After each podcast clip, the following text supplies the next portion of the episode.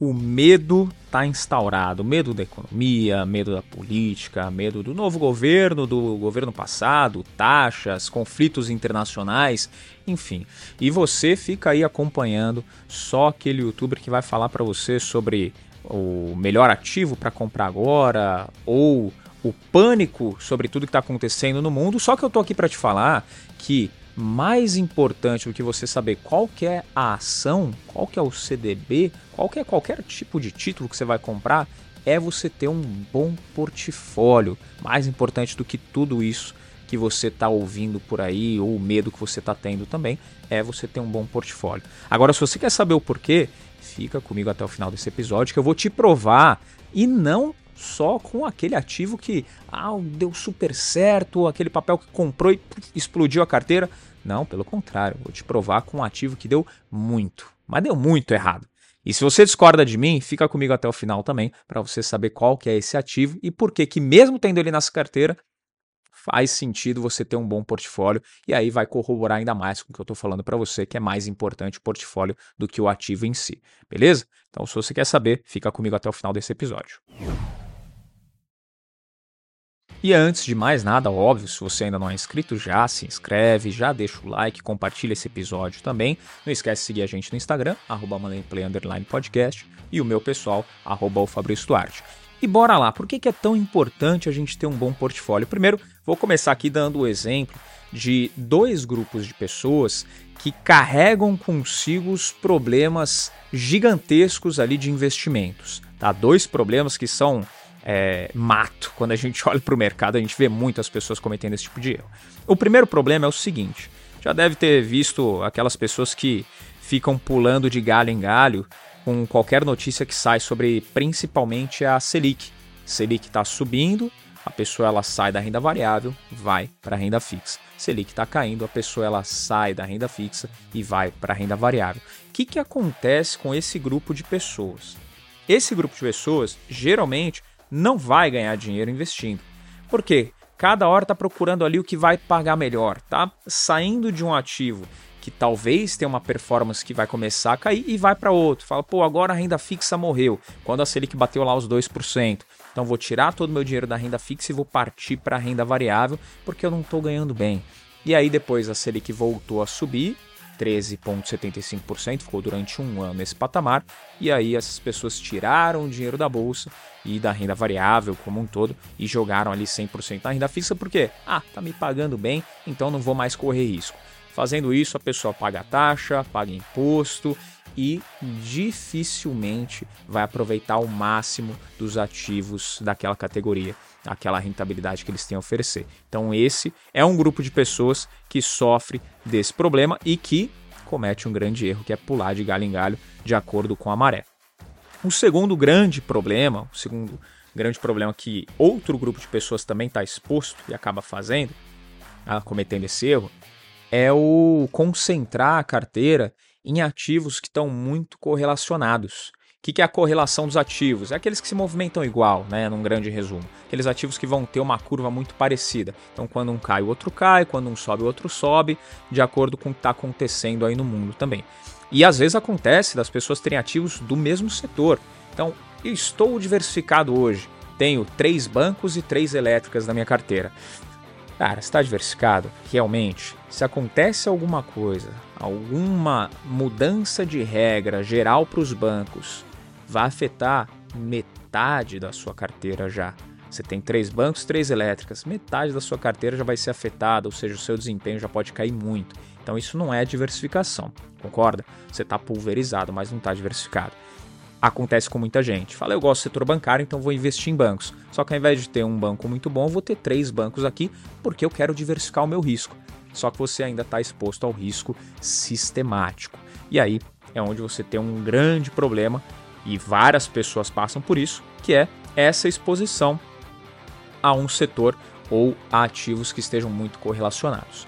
Tá? Então, pronto, isso é um problema que, tendo um bom portfólio, você já não passaria, por exemplo.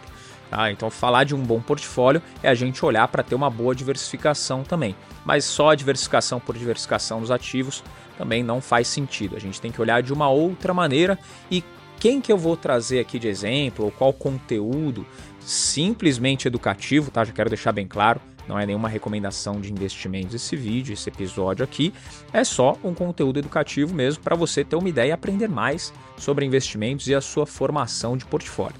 Quem que eu vou trazer de exemplo? Benjamin Graham, que foi professor ali do Warren Buffett, então é um cara que a gente pode dizer que faz sentido a gente usar como referência. Tá? No livro dele, O Investidor Inteligente, ele dá o exemplo dessa diversificação, essa criação de portfólio, para você pensar em como construir isso e se blindar, se proteger e poder ter uma construção de patrimônio de forma inteligente. Não à toa, o nome do livro é O Investidor Inteligente, não é verdade? Então o que, que o Graham fala? Primeiro a gente tem que lembrar o seguinte: a gente tem no mercado financeiro uma gangorra, vamos usar esse exemplo, que é o que? Quando a gente olha para ativos de renda fixa, eles vão ser, todos vão ser muito impactados pela Selic, mas quando a Selic ela está crescendo, ela está em alta, né, está subindo, geralmente, tá, não todos, mas vários ativos de renda variável vão perder valor, vão acabar tendo uma queda no seu preço. Por quê? Quando a gente olha para empresas, as empresas elas têm impacto na sua cotação quando a Selic sobe, porque elas provavelmente têm dívidas, as empresas que sofrem com isso. Então, geralmente as empresas têm dívidas, a margem de lucro acaba diminuindo, porque a dívida, a taxa de juros sobe, então a empresa ela acaba tendo também uma queda no seu preço. Isso é refletido no seu preço ali de mercado. Então, Selic subindo, no efeito gangorra, esses outros ativos eles acabam descendo. E o contrário também acontece. A Selic caindo, como tem acontecido agora, na última reunião do Copom já teve uma redução e a perspectiva nas próximas também continue acontecendo, está caindo a Selic, as empresas começam também a ter uma valorização, uma apreciação com o seu preço de mercado. Tá? Só que o que a gente vai olhar nos dois extremos? A gente tem de um lado a Selic, tá? não a Selic em si, né? a taxa Selic ou a Selic, ela é o que vai dar a base para a gangorra. Mas de um lado a gente tem um título que é o mais seguro de todos, mais seguro até do que a poupança, por exemplo, que é o Tesouro Selic. Pô, mas não tem o Tesouro IPCA pré-fixado? Tem também. Também tem uma, uma mesma base de segurança, só que eles têm mais variação. Tá? Tanto o IPCA quanto o pré-fixado, eles têm uma base de variação um pouco maior, são mais voláteis. E aí você pode até tomar um, um pedágio ali se você for desfazer esse título antes. Então a gente vai usar como base Tesouro Selic. Tesouro Selic seria o ativo da extrema a, a, a, extrema base aqui de segurança de um portfólio, que é o ativo mais seguro e ele vai acompanhar ali a taxa de juros, a taxa básica de juros. Bom, do outro lado, o que, que a gente tem que concentrar quando a gente fala dessa formação de portfólio? A gente tem que concentrar em ativos que vão ser de geração de valor ativos que vão gerar valor. O que é ativo que gera valor? Fala, pô, é, não vai entrar nisso, por exemplo, um CDB. O CDB não gera valor. Não vai entrar aqui uma moeda estrangeira. A moeda por si não gera valor. Nem criptoativos, por exemplo, eles por si só não geram valor. E aqui eu vou trazer polêmica para esse episódio, porque eu estou falando que ativo, criptoativo não gera valor e vai ter um monte de gente vindo aqui comentar como não gera valor. Ah, os defensores do Bitcoin vão falar um monte aqui nesse episódio, mas realmente não gera valor. Tá? Por exemplo, não vai gerar um lucro ali ele por ele só. Tá? Tem valorização, é diferente, eu não vou entrar nesse ponto aqui. Mas não é um ativo que gere valor. Então a gente vai olhar para ativos que geram valor, que são empresas, por exemplo. E aí tem empresas boas, tem empresas ruins na bolsa, né, em resultados. Mas a gente vai olhar sempre para o que a gente defende aqui no canal, a nossa estratégia, ativos que gerem valor e ativos de boas empresas. Então, por que, que esses ativos geram valor? A gente vai olhar para esses ativos e a gente vai enxergar o quê? Ativos que geram empresas, né, que geram receita. Então, tem alguma coisa ali que ela está produzindo, ela está vendendo, então ela está gerando receita. Essa empresa ela gera caixa, ela gera lucro e distribui dividendos. Na maioria dos casos, a empresa ela vai acabar distribuindo dividendos também. Então, você, investidor, você consegue ver geração de valor dessa empresa. Então, ela está no outro extremo só que são ativos que vão ter mais volatilidade. Eu não vou nem falar a parte de risco nem nada, é mais volatilidade mesmo, mas são ativos que geram mais valor. Tá? E aí, pegando a base do Benjamin Graham, que o próprio livro Investidor Inteligente fala sobre, a divisão de 70-30. A gente olhar 70% para os ativos que são mais seguros, que são os ativos de reserva mesmo, né? reserva de valor, a gente pode dizer, e 30% para os ativos geradores de valor, que vão ser ativos mais voláteis, no caso, as ações, as empresas. Então, você dividir o seu portfólio dessa forma, se a gente for olhar para o efeito gangorra, quando a Selic ela estiver em alta, o que vai acontecer com o seu portfólio? Na parte da renda variável, né, a gente olhar para os ativos geradores de valor, eles provavelmente vão ter um decréscimo, vão perder valor, mas você está aqui equilibrado na parte de renda fixa, na parte de ativos mais seguros. Quando o efeito for o contrário, você também vai se beneficiar, porque você está equilibrando a gangorra, você também vai ter uma alta nos ativos de geração de valor. E aqui a taxa Selic não é que você vai perder dinheiro, a maioria das vezes você vai acabar ganhando a inflação, em alguns, em alguns casos você pode até perder para a inflação, mas vai ser pouco. Mas você vai ter um decréscimo aqui na sua rentabilidade, enquanto que aqui do outro lado você está tendo uma apreciação no valor dos ativos. Então, mas não é só isso, né? Não é só ter esse equilíbrio e falar, pronto, beleza, coloquei os ovos ali, separei, agora deixa o barco andar. Não é simplesmente isso. Por quê? Porque você vai colocar os ativos na, nesse balanço da gangorra, uma hora ou outra, isso vai ficar desbalanceado. Pô, a renda fixa ela subiu muito, então a taxa Selic disparou, ela ficou desbalanceada em relação aos ativos geradores de valor. A bolsa, né? Vamos dar de exemplo aqui a bolsa. Ela teve queda. E aí vamos supor que a bolsa ela caiu 50%. E aqui eu estou sendo bem ousado no exemplo, porque nem na crise de 2020 aconteceu isso, tá? Mas vamos supor, caiu 50%. Se você tinha 30% ali, esse valor ele era 30, caiu 50%, foi para 15%, vamos supor. Então, tá ali representando 15% da sua carteira, os outros 85% estão ali na renda fixa. O que, que você vai ter que fazer para poder balancear a carteira e se manter equilibrado ao longo do tempo? Você vai ter que vender de um lado e comprar do outro. Ou seja, abre mão da renda fixa, compra a renda variável e nesse caso você vai estar comprando num preço muito abaixo daquele que você tinha comprado antes. Concorda?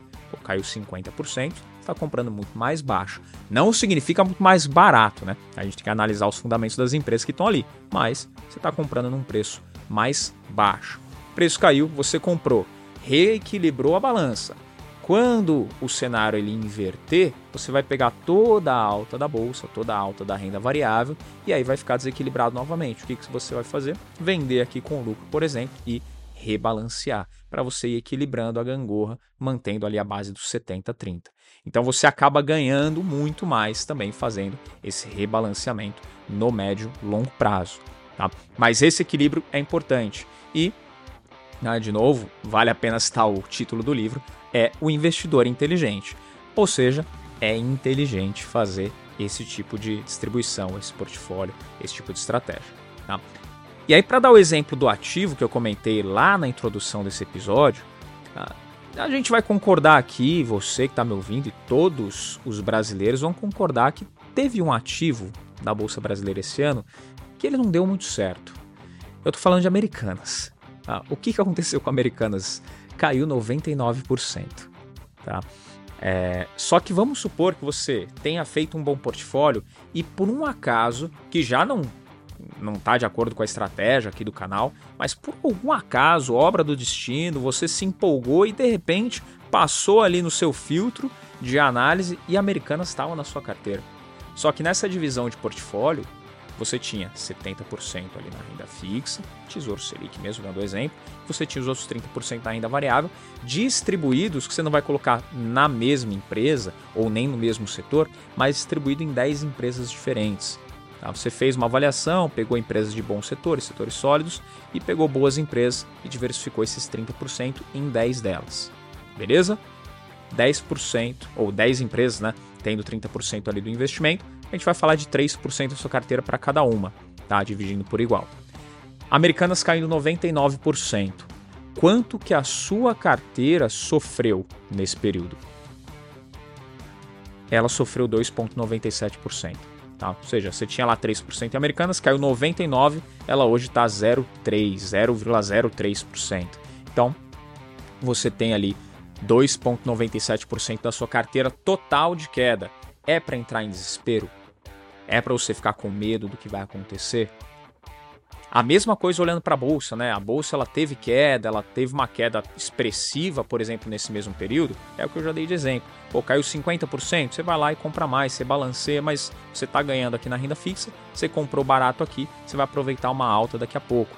Que é também um exemplo que a gente pode usar da crise lá de 2020. Até estendendo um pouco mais esse exemplo de Americanas, que não é uma boa empresa que entraria ali, por exemplo, na estratégia aqui do canal, mas se você tivesse comprado ali no pós-crise em 2020 e segurado até 24 horas depois do anúncio desse ano 2023 das divergências contábeis, a gente pode dizer, você teria feito 100% de retorno, né? Então, até com o americano você poderia ter ganho dinheiro, mesmo nesse cenário, tendo feito ali um bom rebalanceamento e vendido na hora que a bandeira vermelha começou a subir, tá?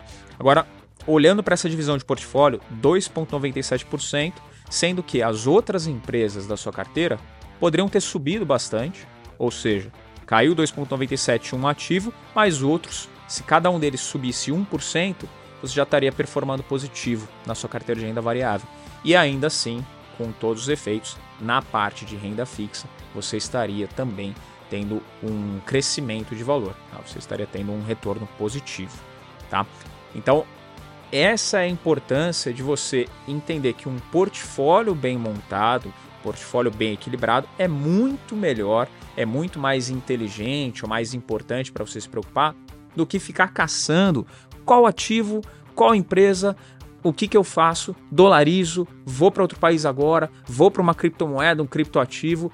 É muito mais importante você pensar na sua divisão de portfólio e seguindo as orientações do mestre Graham, a gente pode olhar aqui, jogando nos dois extremos da gangorra.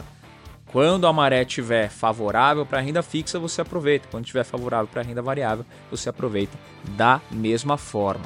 Ou seja, busque fazer um portfólio equilibrado. Tá?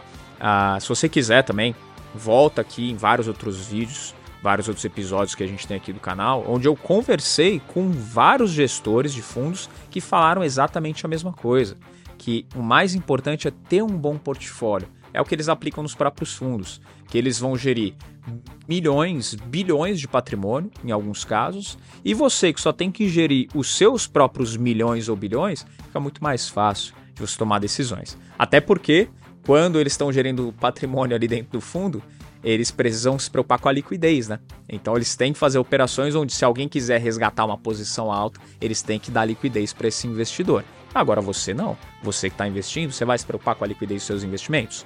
Sim, dentro do seu planejamento, da sua estratégia. Mas você não vai montar uma estratégia em renda variável para construção de patrimônio por longo prazo e se preocupar, putz, mas e se eu for pedir resgate? Eu de mim mesmo? Não, né? Você tem a sua estratégia definida. Então você pode montar um portfólio muito mais fácil de administrar e com muito mais tranquilidade que um próprio gestor de fundo. Agora o que falta para você? Conhecimento. Você quer mais conhecimento, tem vários episódios aqui onde você pode se deleitar do conteúdo que esses gestores deixaram para gente. Então, você entendeu a importância dessa parte do portfólio? Pô, você teria perdido só, vai, vamos colocar aqui arredondando 3%, tá falando de americanas. Agora, não tendo o portfólio bem definido, como que ficaria a sua carteira se, por exemplo, você tivesse 100% do seu patrimônio em americanas? Quer dizer que 97, 99% dele ia ter ido para o ralo. 99% do seu patrimônio ia ter ido pro ralo. Se tivesse só posicionado em Americanas. Falar, pô, mas eu vejo Americanas, eu vou nas lojas, eu vejo que o pessoal lá na Páscoa sai no tapa na fila para levar um ovo de Páscoa para casa. É, nessa Páscoa nem sei como é que foi, acho que nem foi assim, mas já vi muita fila no, na Páscoa, Natal, nas Americanas. Então, pô, eu vejo a loja, tá movimentando, então é um negócio que eu confio, eu vou investir 100% lá. Não fez a lição de casa, você ia ter perdido 99% do seu patrimônio. Agora, se você tivesse cinco empresas só e uma delas fosse americanas também, praticamente 20% do seu patrimônio, que é difícil recuperar, falando em investimentos, 20% do seu patrimônio também já teria ido para o ralo.